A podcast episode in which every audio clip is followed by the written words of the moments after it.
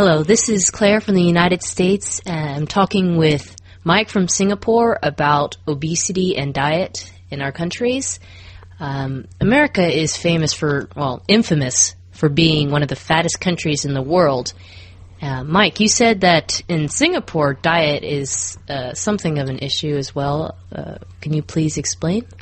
Right. Well, we have all the usual burger joints, um, pizza place, all the fast food basically in Singapore also.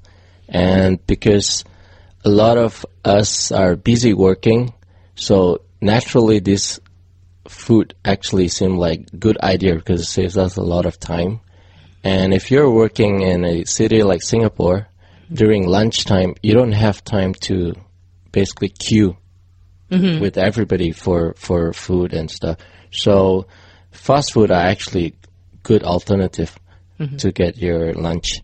And on top of that, we have what we call, in Chinese we call it kopitiam. Uh, what it means is coffee shop in English.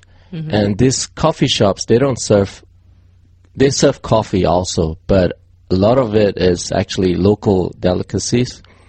And Singaporean food are famous for being delicious, but very, very high in cholesterol. Well, can you give me an example of a dish? Okay, one of the famous dish is actually originated from, um, I think, Malaysia or Indonesia. It's called nasi lemak. Nasi lemak is Malay for rice. Mm-hmm. Um, what this food, what nasi lemak is actually, it consists of fish, which mm. is fried fish, and fried egg with coconut rice. And uh, what is coconut rice? I've never heard of that.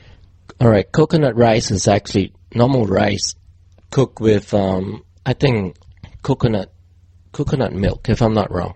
And so rice gives off a very, very nice uh, fragrance, mm-hmm. and we, we just call it coconut rice.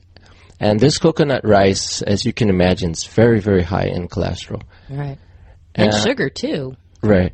So, um, so nasi lemak is one fine example. Another example is probably um, char kway teow.